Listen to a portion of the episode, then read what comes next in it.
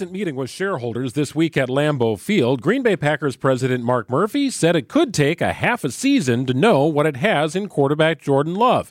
A half a season. Whether you think Murphy's comments were a misstep or unwarranted, the fact of the matter is, he's right. Lost in the Packers' late season run toward the postseason last season was the lack of opportunities for Love, the heir apparent to Aaron Rodgers. Thanks to a defense that suddenly found its teeth and a special teams that relied on the return abilities of all pro Keisean Nixon, the Packers were in it. When it looks like their playoff dreams were dashed, they found a way to pick themselves up off the mat and ultimately end the final week of the regular season with an opportunity to qualify for the postseason. We all know how that played out. Aaron Rodgers' last pass thrown as a member of the Packers was intercepted.